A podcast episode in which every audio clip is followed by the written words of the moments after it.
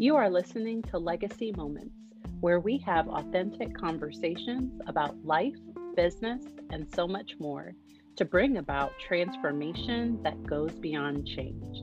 I am your host, Dr. Patrice Berry, and I am joined by my co host and mom, Johnnie Lloyd. Together, we combine my years of psychological training and her years of business and life experience to add value to your day. Let's dive right into today's topic toxic positivity. Wow. You know, the interesting thing about this subject, Patrice, is that last week when we talked about PMA, positive mental attitude, and you know, I'm always positive, I get up happy, you know, all of that kind of stuff, right? And so I'm just happy, happy, joy, joy, happy, happy, joy, joy. Uh, I'm known for being effervescent, you know, all of that stuff. And then when we when you said it, I said toxic positivity. And I said, and then we talked a little bit, not much, because you said no. And so I'm excited to find out more. And of course, because of who I am, I looked up some things because I wanted to be able to make sure that my experience and all the things I've done, I understood the breadth, some of the breadth of this. So, from your perspective, what is toxic positivity? Help me. I got a definition that I will link on the YouTube channel from verywellmind.com. And they define toxic positivity as the belief that no matter how dire or difficult a situation is, people should maintain a positive mindset. It's a good vibes only approach to life. And that this process of toxic positivity can result in denial, minimalization, or invalidation of the authentic human emotional experience. So, what do you think wow. about that? You know what I think about it now? I think is hogwash. I didn't think that before. I thought, I mean, I thought positivity, you know, like attract like, and you know, all of that wonderfulness, and just high road to to heaven almost. And now I see the issue because when I don't allow myself to feel the current, to be in the now, to be in the now, to be present in the now, then I end up painting over, potentially painting over some pain and some emotions and all that, right? So one of the things I, I thought about, I said, and I thought about a person I'm gonna go back and, and deal with. And I said, you know, they've been sad. They lost somebody that they absolutely their life circled around them.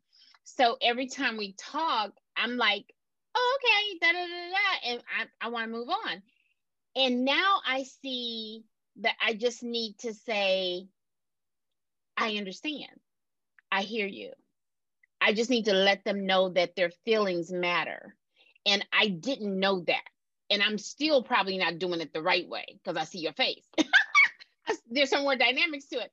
So help us help one another, especially during this time, because we have all this stuff going on in, and I think toxic positivity, this happy, happy, joy, joy is not is not healthy. I mean, it's not at all healthy right now, especially uh, because there is so many things happening. So I do want to point out that people have good intentions and the goal is to help people feel better. So for about the last 10 years, there's been a lot of research on positive thinking. And positive thinking is good, but we've kind of put it at extremes where it's negative thinking and positive thinking when really the human experience is probably somewhere in the middle.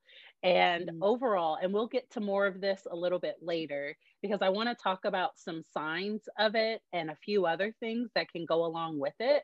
But the okay. ultimate goal is going to be to acknowledge the person's experience. And then when they are ready for the positive, so for me, toxic positivity is saying somebody comes to you and says they just had this major loss, and somebody says, well, they're in a better place or somebody says something to try to make the person feel better, but you haven't really heard their pain first and you haven't sat with them in that. And instead, to maybe say, I don't even have words. how is that for you? And really trying, putting in effort to really truly understand. Because I don't want to say I understand if I haven't given the person the chance to really say how they're feeling and what's going on. And this isn't therapy. And so this isn't like we're not saying to go and become the therapist for for your friends. What it is is it's giving people a space to be authentic where because there are some circles where they say, "Hey, if you're going to be negative, don't come around me." And I think there's a difference between somebody that just every day is a horrible day and they're just kind of an Eeyore, like from Winnie the Pooh. Every day is just horrible and everything is always bad. And they really have difficulty seeing any positive and maybe they are in therapy maybe they are working on that i think that is different than if somebody comes to you and they lost their job and we try to immediately help them feel better without mm-hmm. sitting with them in the difficult situation that they are currently in. And in therapy, we do call it holding space, that we help hold space within that negative, that I'm going to sit here with you in that. And that that can be extremely healing. And it lets the person feel seen because I think sometimes people can try to come around and they can try to put on a face because to me it can feel like a mask and it can feel very inauthentic. Right. Right what I look at is uh, being the person, yeah, I do self development, I do transformational development, right? So transforming is like going through a metamorphosis, right? And so I'm looking at this and I'm saying, I need to be a little bit more conscious when I tell people to become self aware and then look at them and i'm not a psychologist or anything but to look at them and say hey y'all may feel something and you may need to get some additional help outside of here. And it's okay. You see what i'm saying? Because for me i got help. I mean i went and got help. And we will check our we'll check our cars. We'll we'll uh, do maintenance on our on our homes. We'll do maintenance on all of those things but we will not do maintenance on our brain. Hello there's an issue with that. Now, I was raised not to do maintenance on my brain. I mean, not just my parents, I'm talking about my faith. You know, I didn't need, I needed, I had Jesus, I had it all, you know, that kind of thing. So I was trained like that. So there are some some major things that happened in my life that were still bringing up when I was being triggered, and I want to say that word triggered, it would bring up automatic negative thoughts. Ants is what I call them. Automatic negative thoughts. So I would try to fight against that thought. And then once I found out that it was what I was thinking wasn't true, when I went and had myself checked, when you go get my checkup with the with the people who specialize in that area, you know, to a, a, doctor to, you know, for my head, and they specialize in that area. Say, oh no, no, no, you're fine, da da da, you're not feeling that, and this is where you're at, and da da da. It made me feel better. And what it attacked for me is it got rid of some of the automatic negative thoughts it also helped me realize that even now, I don't have to be positive all the time. I can just be authentically me.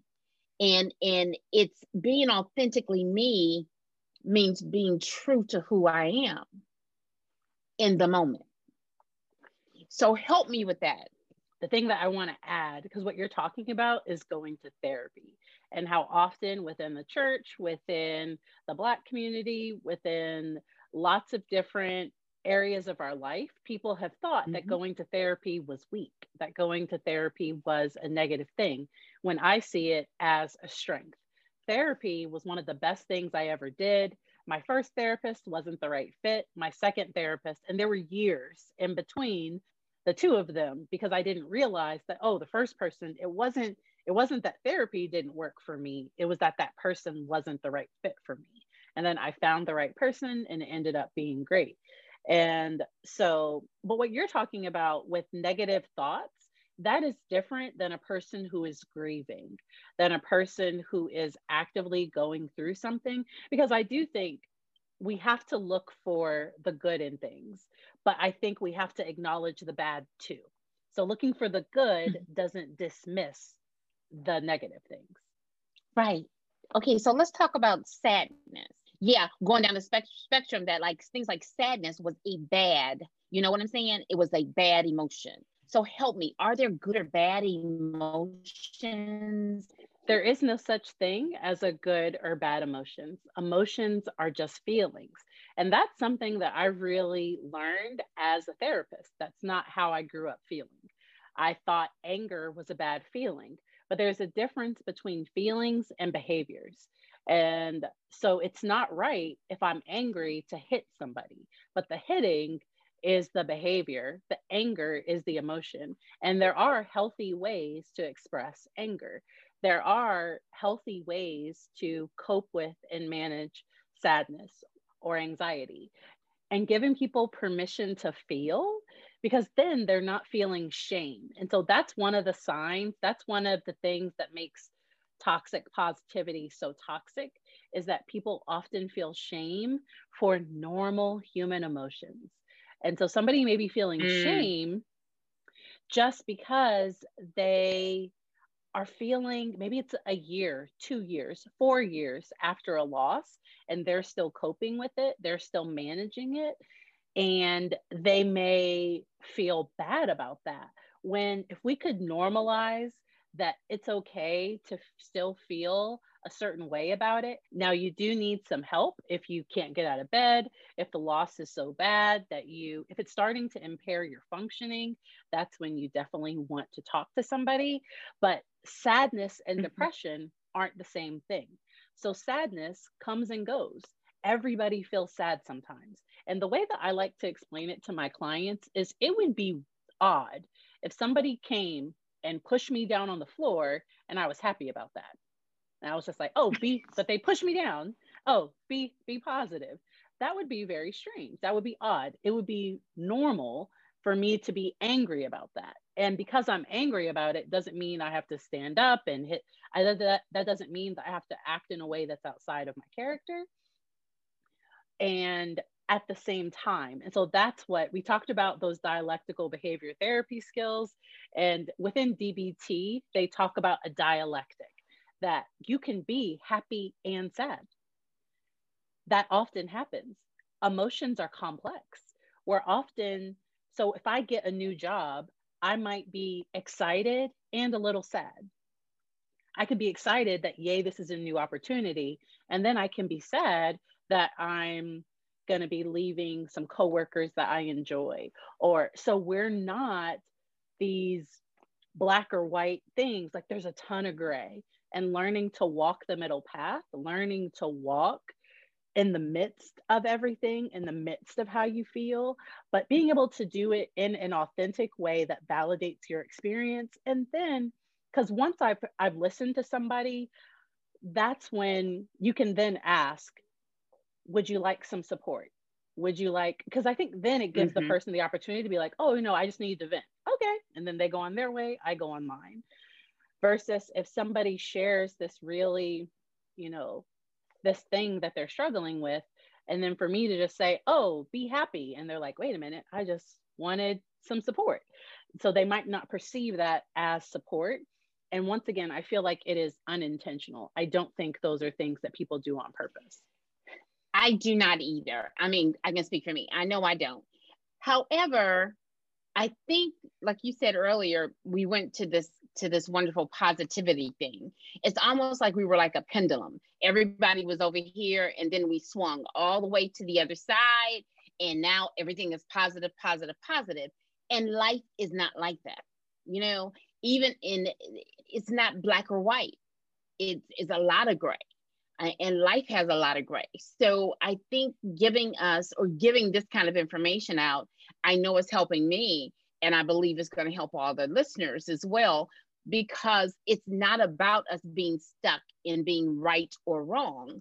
It's not about us being stuck, stuck and all of us have to be happy, happy, happy, or negative, negative, negative. And I'm gonna go back to the example you gave. Let's say somebody pushed you down or you fell and you broke your arm somebody helped you up and say, oh, no, no, no, we're not going to take you to the doctor. We're not going to get you no help. We're just going to be positive and we're going to walk away. you would say, oh, no. That's the thing. When you find yourself down and you feel like you need help, what should they do? So I want to go back to something that you said because we often okay. look at physical pain very different than emotional. And if somebody breaks their leg and goes to the medical doctor, people normally don't say, Why would you go to the doctor? But if somebody says that they're going to therapy or that they take medication for depression or anxiety, normally there is some judgment that can sometimes come with that. But I want to go back to some signs of toxic positivity, brushing off problems rather than facing them, feeling guilty about being sad, angry, or disappointed, hiding your true feelings behind feel good quotes that seem more socially acceptable, hiding or disguising how you really feel, minimizing other people's feelings because they make you uncomfortable, shaming other people when they don't have a positive attitude, and trying to be a stoic or t- telling people to get over painful emotions. Those are some some signs and some things to say instead is I'm listening. I'm here no matter mm. what. That must really be hard. Sometimes bad things happen. How can I help? Failure is sometimes a part of life. Your feelings are valid. So, what do you think of that? Now, let me ask you something. Is is the shaming connected? I'm looking from my side is is is when somebody's shaming you for it is it because i need you to move because you're making me uncomfortable or is it you know is there a reason on my side is that my issue you know like oh oh i, I don't want to deal with it so i just need to move on and act like you just say that so and i think from a very real example in my own life when there was a major mm-hmm. tragedy the family came to me and asked, How can we help them? How can we help in this difficult time? And the thing I said was, Right now, we just need to cry. We just need to let it out because when you're down, people want you to get up. And Brene Brown has an amazing video on empathy. And she describes that empathy isn't somebody is down in a pit and you're up top saying, "Oh, it looks dark down there. You should come on out." And and it's not trying to get them out. You first have to get down in the pit with them and sit in it with them and kind of remember a time that you felt that way too. And that loss, so it helped me understand grief in a different way. I had had some other losses, but none had ever been this significant. And it really mm-hmm. did. When I'm working with somebody with grief, I am now able in a new way. It, I'm able to tap into something in me. And that's why I get sometimes why people want a therapist that is very similar to them. And therapists can't because they're not going to tell you everything they've been through. But sometimes there are some questions that are important to somebody, like right now, sometimes people might be asked, What are your political beliefs? Like, those might be some questions that might be really important to me as I'm looking for a therapist. And so, being able to sit with somebody, because it is very uncomfortable. So, we live in this microwave society where we just want everything fast. And mm-hmm. Grief, loss, these difficult, these heavy things, they don't go away overnight and we often have to sit with people in it if that makes sense gave me an excellent example with Brene, right? And you know, I love Brene Brown. So, okay. So, when you go sit with a person in the situation, we're there to do what? To just comfort. You mentioned a little bit, but can you go a little bit deeper about what we need to do while we're there with them? I think it's important that you're aware of your own emotions as you're supporting somebody else. When I am live on TikTok, people will sometimes come in and say they're having a bad day. And something that I do is I go, and people will sometimes take that breath with me and say, thank you. and just sitting there and just and sometimes i say i'm just i i heard you. I see you. I'm i'm glad you're here. And wow. it's not and i don't say you know i hope this makes you feel better. Like oh i hope you feel better by the time you leave. I do. I do hope that happens. But if it doesn't because the thing about when your pain is seen that's what actually helps it feel mm. better. Because somebody telling me oh feel better it's like telling you know a child to calm down. Like children they normally when you tell a child to calm down that that normally doesn't work. You normally have to tell them take a breath breathe. You normally have to get in there with them. And i think that happens within our relationships as well. Go there you know what that's really interesting because i watch you when it comes to uh langston right and so I've seen you, which is teaching me so much, right? You acknowledge, then you validate. You said, You're feeling, are you?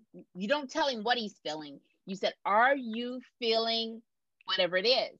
And then you wait for him to respond you know i think it matters. So i really like the way you do that. Now i'm probably missing a couple things that you do so if you can fill in the gaps a little bit for for all of us because i don't think it's just for him because he's young. I think it's something that i'm going to use as an example to just be more aware. I think it's all about emotional intelligence and teaching emotional uh, intelligence starts very young. And so emotional intelligence first you acknowledge, like you said, you want to be self aware. You want to be aware of what's the emotion I'm feeling right now. And as a parent, I get to try to guess because if I'm really mad and somebody says, Are you feeling mad? Now, for sometimes, you know, depending on where the person is, that might make them more upset. Like, uh, but but for, but sometimes somebody seeing that can sometimes help somebody if they're not mad at that person. Like sometimes that can help them feel seen and it can mm-hmm. help that emotion kind of go down for them a little bit. And so like right. you said acknowledge acknowledging the emotion validating that it's okay to feel that way. So oh you didn't get to bring the car home that you wanted to bring home. And by the way he does get to bring a car home today. Then because i can validate the emotion while still correcting any behaviors. And then we problem solve because so there have been times when he wasn't able to bring a car home. He tried to negotiate. I had already set a boundary and we stayed true with the boundary. And okay, and he was upset in the car for maybe five or 10 minutes and then he ended up regulating himself. And so that's where you then do some self-regulation. Now that's what you would do with a child what you do with an adult who you are not responsible for emotionally. And so i think that's what people have to remember is that when a friend brings me their problem because sometimes we can get codependent or there can be this bonding that happens that's not particularly healthy where mm-hmm, mm-hmm. I feel like I have to fix my friend's problem when that's not what they're coming to me for. Or if they are, they need to tell me that. Like, oh, can I, do you have any ideas? Do you have any suggestions? Because sometimes they don't. Sometimes they just want to be seen. Sometimes they just want to talk to their friend. Okay, so I'm gonna give a marriage tip right now. okay, ladies. when we're talking to our significant other, our spouse, whatever, right? When and they're in the zone, men were created to fix things, right? They want to fix it. They're typically fixers. Now, there's a lot of people that do that because you may have other friends that feel the same way. So when you go to a person and all you really want to do is be heard, you might want to announce it. When you come to me and da da da, said, look, all I want you to do is hear me out. I don't want you to fix it or anything, babe. I just want you to hear what I'm saying right? And so it triggers something for them typically so that they're saying, okay, I'm in the listening mode. So it helps them because sometimes people are offended when you try to fix because they're not broken. First of all, let's say this people are not broken. So I'm trying to fix people because they ain't broken. So that's okay. So they may have some issues, but they ain't broken. And you you're not the fixer. You didn't create them, so you can't fix them no way. So anyway, so they ain't broken. But the however the other thing is is it gives them space to recognize what they need from you. What do i need from you right now? I just want you to see me. I just want you to hear me out. So when we are conscious more self-aware of what we're coming to this person for what we need from them or you know in a post-covid you know one of the things was just hold people you know and and cry with them or whatever right? And um in a in, in a vaccinated mask wearing COVID time, you might still need to, you know, do so just be careful, be be aware of that and and just because everybody needs something different. Everybody needs something different. And to be aware of that will help them because one of the things as a person, most people, do you see me? Do you hear me? And why am I here? Those are the questions we answer. And those are the big things that people want in that situation. So uh, just keep that in mind uh, as we move forward. I can't wait for next week when we get into toxic positivity in the church, because I think this happens a lot within religious communities. And sometimes I think texts get misinterpreted or kind of twisted in a way that can be invalidating to people. And to me, your religious community should be like a hospital. That should be the first place I want to go when I'm wounded, when there's something wrong.